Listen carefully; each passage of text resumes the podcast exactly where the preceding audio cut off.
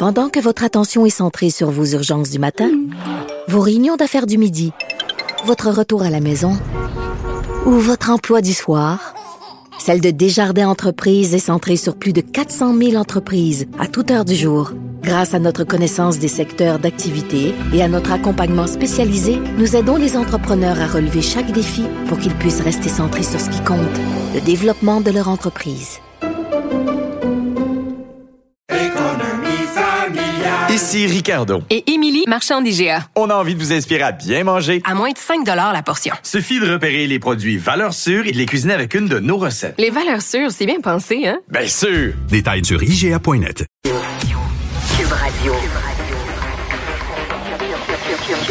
Cube Radio.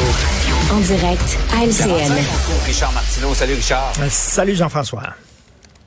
Euh, on va parler des derniers sondages. M. Trudeau doit un petit peu être inquiet de voir cette baisse-là, autant au Canada qu'au Québec, la baisse dans les, intentions de vote. Ben oui, au Québec, alors euh, baisse des libéraux fédéraux au profit du Bloc québécois qui monte. Hein, puis euh, au Canada, écoute, les conservateurs qui sont en hausse, là, ils sont, ils devancent finalement les libéraux.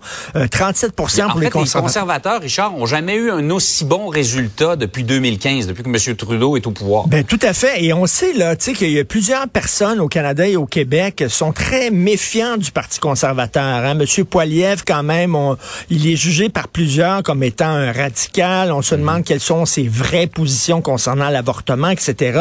Mais il y a des gens qui sont tellement tannés de Justin Trudeau qui sont prêts euh, à se pincer le nez et à voter pour les conservateurs parce qu'ils se disent n'importe qui sauf Justin. Ça va très mal. Mais écoute, comme j'écris aujourd'hui dans ma chronique du Journal à Montréal, on dirait que c'est Mr. Bean, vraiment on dirait qu'il a perdu le contrôle.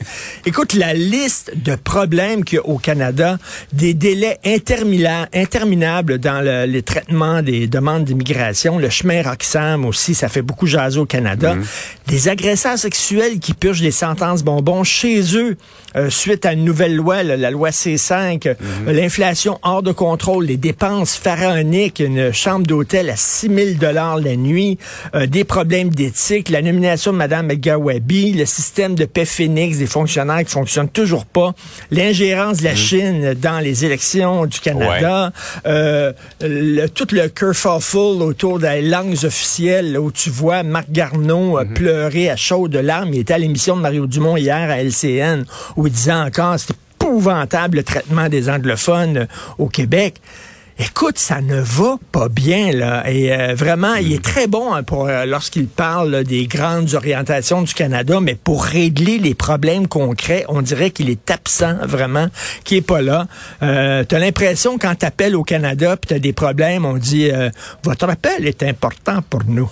Puis on met de la musique plate, là, de la musique, c'est vraiment ça. Donc là, ça se transmet dans les chiffres.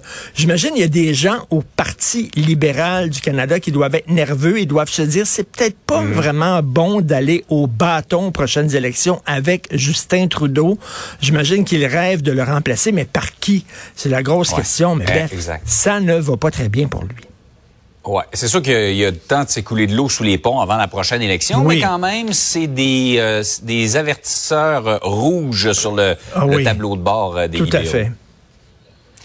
par ailleurs, tu voulais nous parler de l'explosion des coûts du REM. On est surpris quand même, ça Je, je suis très surpris. Je suis très surpris parce qu'habituellement, tu le sais, hein, quand les gouvernements se lancent dans des gros projets comme ça, là, ils arrivent au point de vue là, des coûts et des échéanciers, ils arrivent pile poil pile poil. je sais pas comment ils font à chaque fois. Autant dans l'échéancier que dans le, le, coût total, là, on arrive toujours... Pile poil, en plein dessus, là, tout à fait. Et là, écoute, seulement pour l'installation du système d'achat des billets, OK, ça, ça c'est assez pointu, là. Le système d'achat des billets, mhm. ça devait coûter, en 2019, on disait 35 millions. Après ça, en 2020, 51 millions. On est rendu à 56 millions et je peux t'assurer que ça va encore augmenter. Il y a toutes sortes de retards. La livraison des trains, encore, il y a des retards. La mise en, service du fameux REM a été retardée à trois reprises. Ça ne va pas très bien, mais est-ce qu'il y a quelqu'un qui est vraiment surpris de ça? Absolument pas. J'imagine qu'on va nous dire c'est à cause de la, le contexte mondial, la pandémie, la pénurie de main-d'œuvre, etc. Mais ça explose et j'ai bien hâte de voir le coût total de toute cette expérience-là.